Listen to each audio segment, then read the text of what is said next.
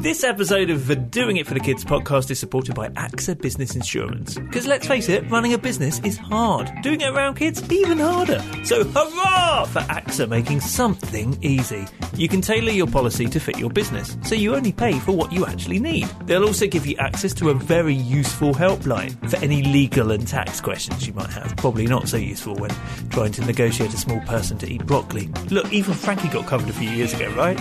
Yes, when I finally got it sorted, I genuinely slept better at night, which is saying a lot because I had a newborn baby at the time. Protect your work, your tools, your reputation, let's face it, your livelihood, and sort it as easily as your kids spilling peas on the floor. Again. Work hard, insure easy. Search AXA Business Insurance. And here's the growing up bit. AXA Insurance UK plc is authorised by the Prudential Regulation Authority and regulated by the Financial Conduct Authority and the Prudential Regulation Authority. That's a lot of authority. That is more authority than I've got over my two kids. How you doing? You right? Not really, Steve. I'm knackered. Oh my god, I'm so tired. when my alarm went off this morning, I was like, can't I just stay in bed all day? Hmm. Couldn't you? No, Oh. because Rob's in London for work. So Rude. if I if I don't get up, they're not going to school. You want to upgrade to a high school student? They do it all themselves. Yeah, literally, literally, I was walking back from the school gates to the nursery bit, mm. holding my son's scooter, my daughter's balance bike, her bag, my bag, you know, all the stuff. And I was literally shouting into the air, How many more years of this? and I got a look from another mum who was like, Yeah. I feel your pain. Hello, you're listening to the Doing It for the Kids podcast, where we swear a bit too much and talk a bit too fast about freelance life with kids in the mix. I'm Frankie and this is Steve. Hello! Yes, each episode we take a question from the Doing It for the Kids community, do our best to answer it, but we start each one by looking back at the last one. It was a while ago, but the last one was It was Jason talking about cold pitching, sending cold emails to potential clients. Anne Marie Kriechbolder. Could be saying your name wrong. Apologies, Anne Marie. Anne Marie says, I've had a lot of good stuff come my way because I just asked. I would say that companies receive so many copy and paste pitches, your pitch would probably really stand out if you took the time to write something just for them.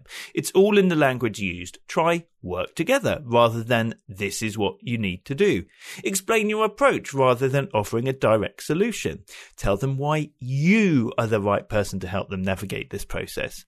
Basically, give them enough pieces of the puzzle so they can envision something good happening and that you are the missing piece. Joe Shock says, I need to preface my comment by saying that I've never sent a cold email or responded positively to one. So obviously I'm no expert. But this is what occurred to me when I was listening, as well as admiring Frankie's Mario sound effects. if I was working at that brand, I might respond more positively if I saw some visual examples of what could be. So taking elements of the brand and actually showing examples of what it could be like if it's more friendly or more cheeky or more whatever their brand is. I don't know. I'm also no expert on branding either. Obviously, that involves some work up front, which could ultimately be a waste of your time. But if they don't have a great look now, maybe it's partly lack of vision and you could help by opening their eyes. And then, as Frankie and Steve said, you can find a funky way to share it with them. And Louise Jenkins got in touch to say, I actually took the leap last year and outright asked a client if they had the contact for their counterpart at another organisation who do similar work. I reached out, explained what I did, and I've been working with them since last summer and now have work lined up with them until the summer this year.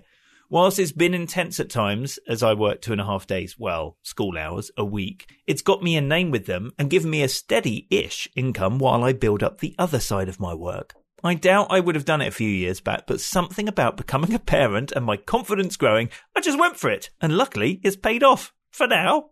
Love that. Yes.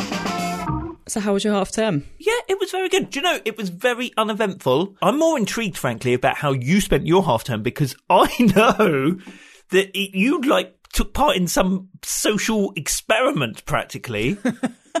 Go on, what did you do? Yeah, so a lot of holidays we do like play date situations where the kids go to somebody's house and mm-hmm. then we swap and everyone gets some time to work. And basically we did that, but like beefed up. so some of our friends from London, really good friends who've got two kids almost exact same ages as our two kids, they know each other really well, came to stay in our house in Somerset for five days. I mean, this would never happen in a pre COVID world. Right. But now I'm the only one of those people that's self employed. All other three are in PAYE jobs, but all work remotely. Amazing. So they all came to the house, and obviously Rob works here as well. And then each of us took at least a day off, and then we kind of rotated the children That's so good. between us. Seriously, this is a Channel 5 documentary in the making. Should have put some cameras up. Dear 2, Frankie is exhausted. yeah. Do you know what? It really wasn't that exhausting. I've been more exhausted the last three or four days since they left. oh, right. Because then you're back to just you, aren't you? Yeah, I'd do it again in a heartbeat, for sure. Because you share everything. So, like, not only were you not looking after the children all the time, all week, but also like meal. It sounds so basic, but like I didn't cook every night for my kids because somebody else was doing it, you know? Yeah. Like, I didn't do bedtime for like three days in a row. that never happens. Did they go to bed easier? The first night, no. The first night they were up till like Yeah, midnight. it was too exciting. Yeah. But by yeah, by the second night and through the rest of it, bedtime really wasn't that bad. And they're knackered because they're Right. you know running around with each other all day. Sounds like you need to have two more children. Yeah, yeah, that's the solution to my exhaustion. Two more children. Okay, episode 93, and we have a question from Lisa Callahan. If you want to follow her on Instagram, it is Rural Creative Journey. Uh, Lisa says, as an aspiring creative freelancer, what do you recommend as being the first steps towards generating paid work? How do you get those very first paying clients? I'm already on social media, putting my work out into the world. Well, to all of my 25 followers. I've also looked at platforms like Upwork and haven't found any projects that fit. Either they're looking for much more experience than I can offer, or I have what they want, but they'd like me to do it for less than minimum wage. Help! Lisa. So Lisa, looking at her Instagram page, It's a good idea. Let me click. Yep. is an illustrator. I mean, she uh, her description says artist. I mean, first of all, her description says very little. If you're not, if you don't have a website, which it doesn't look she, like she does at this point, an Instagram page for a visual creative designer, illustrator, artist is really good. It does the job, right? But that bio is like key because you can actually pack a lot of information into that. What is it? Sentence, two sentences. Yeah. Who are you? What do you do? And how to mm-hmm. work with me? Whether that's DM for commissions or email me at blah, blah, blah, whatever. Yeah. I love the illustrations, but it says nothing about the fact that you are for hire. Right. Are you even Yeah. available for work? Is this a personal project? Is this a work project? What's the deal? Yeah, we need to know how to contact you. Because, like, normally, if I went to somebody's Instagram, I would probably inevitably end up on their website, but clearly she doesn't have a website. And we've talked about this in previous mm-hmm. episodes, whether or not you need a website as a freelancer. I think we both agree that you don't have to have one. It's not like a make or break situation.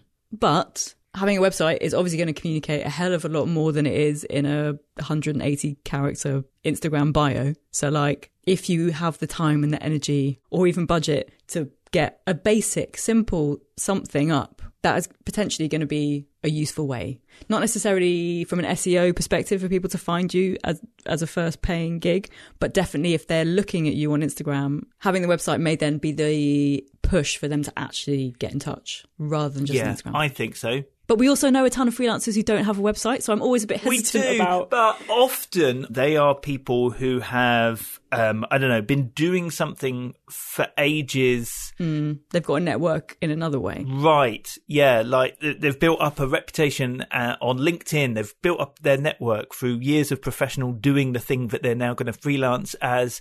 And so LinkedIn, for example, acts as that place. Yeah. Personally, I think a good one page website is a winner. Do you know I've done nearly 300 episodes of the Being Freelance podcast. Every single one of them, I end up saying, How did you get your first freelance clients mm-hmm. in that voice? Well, do you know what? Really, it does come down to just about maybe five or six ways, right? The first one is to tell the people you already know. Mm. And you might be thinking, Oh, my uncle doesn't need an illustration. No, but your uncle or whoever has their own network that you're not even aware of. Mm-hmm. Your family and friends may well hire you, but more likely they might also recommend you to other people, be it illustration, graphic design, whatever it is that you do. So tell people, tell the people you already know. And tell them with vigor, I am a freelance Yes. illustrator. Not, I'm starting this thing, aspiring creative project on the side that I'm thinking about charging people for. No, I'm a freelance illustrator now. Here's the link to my website. Yeah. Do you know, it's amazing. I had a message recently from somebody who took uh, my How to Get Started Being Freelance course, right? He is an illustrator in the States. And he mentioned recently in an email to me about taking away from the course that thing of not saying, I'm an aspiring whatever. He mm-hmm. said, I started confidently saying I'm a freelance illustrator. And his first client was the New York Times.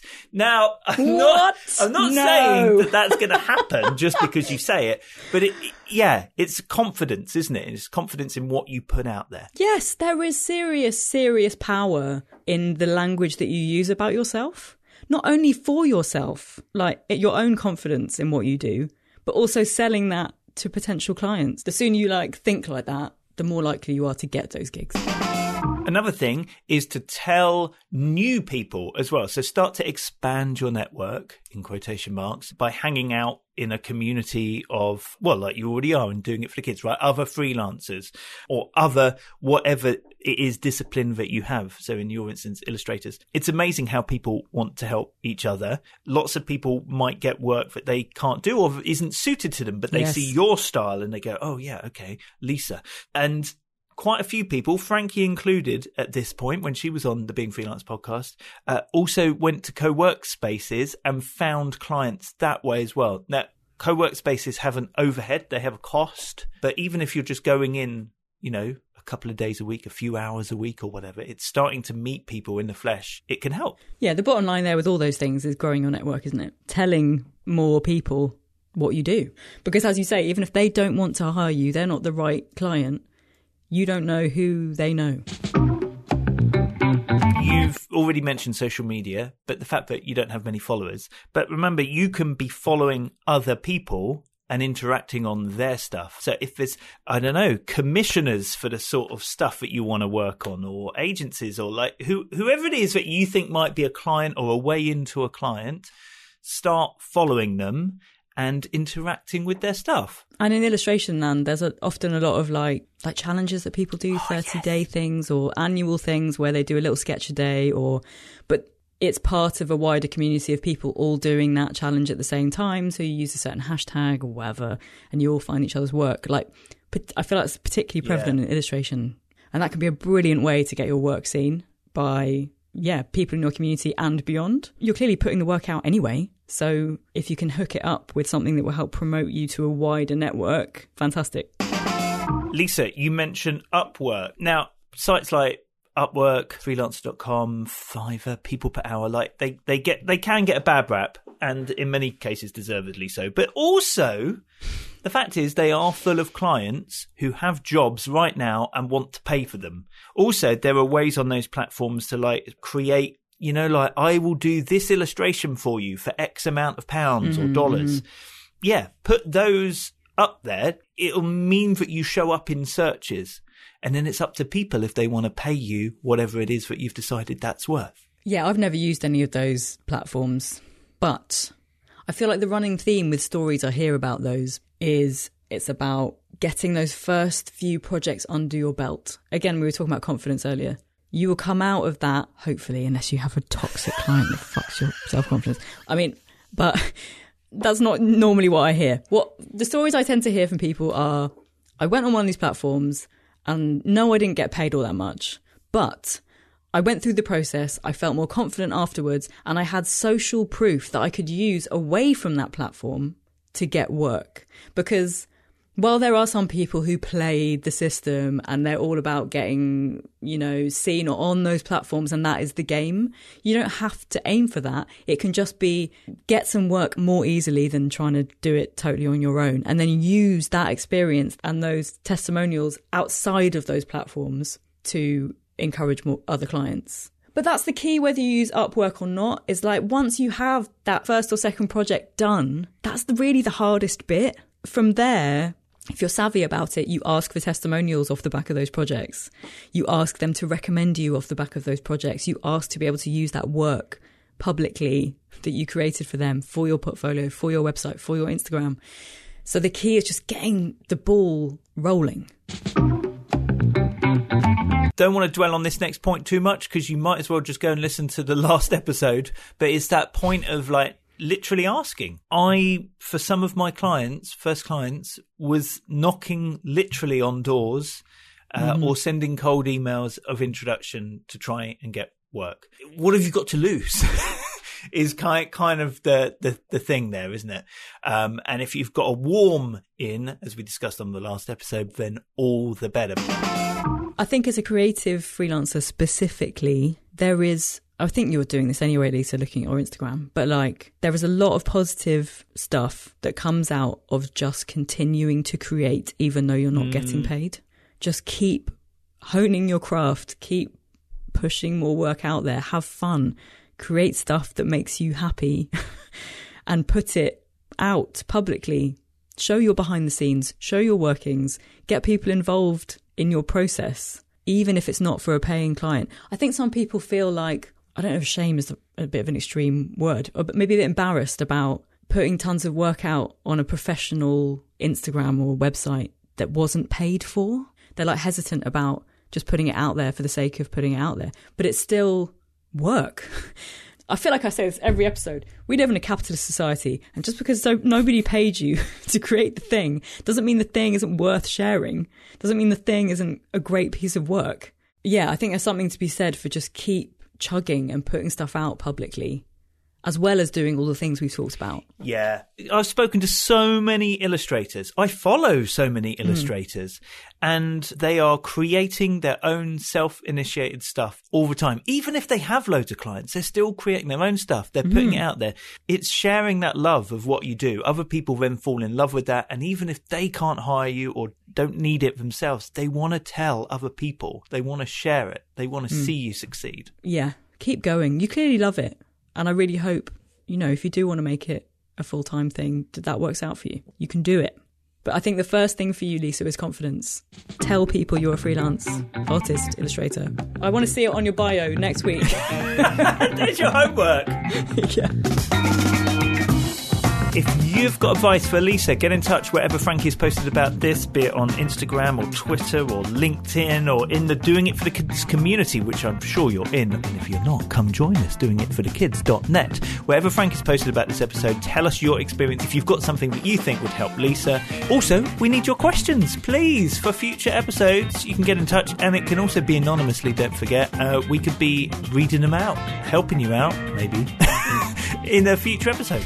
And I feel like I say this every episode, but there is legitimately an entire module, if not more modules, I don't know, in Steve's course about getting your first clients. That is a thing that you talk about. Yes? Yes, it is. The course covers everything you need to know about getting started being freelance, to finding clients, how to work with them, how to get paid, how to manage your work life balance, stuff like that. But yes, so much stuff. All the details are at beingfreelance.com. Click on course. Right, I think we're done. Mm. Oh, Oh my, my. god. What was that? My daughter yesterday said, Mummy, when are we going to have the sausage dog? Because there's been various talk of getting a dog, and then I met this ridiculous sausage dog and thought it was cute, and then was trying to persuade Rob to get a sausage dog. It didn't happen, but clearly she's picked up on that. So she was like, "When will we have the sausage dog?" And I was like, "Really sorry, but I don't think we're going to get a pet at the moment. You know, it's not the right time. Maybe in a couple of years." And she's like, "No, no, no, Mummy, not a sausage dog to fluff," which to her means like to stroke and to cuddle. Right. Not a sausage dog to fluff. When are we going to have a sausage dog to eat? She said. and me and Rob were both like, um, I know dog meat is a thing, but also, what are they feeding her at nursery? Mm. Anyway, a couple of minutes later, realised she meant hot dog. Hot when are we going to have the hot dog? I love that your mind didn't instantly think hot dog like mine did, but rather No. a dachshund on a stick. yes, exactly. Barbecued. Probably quite tasty.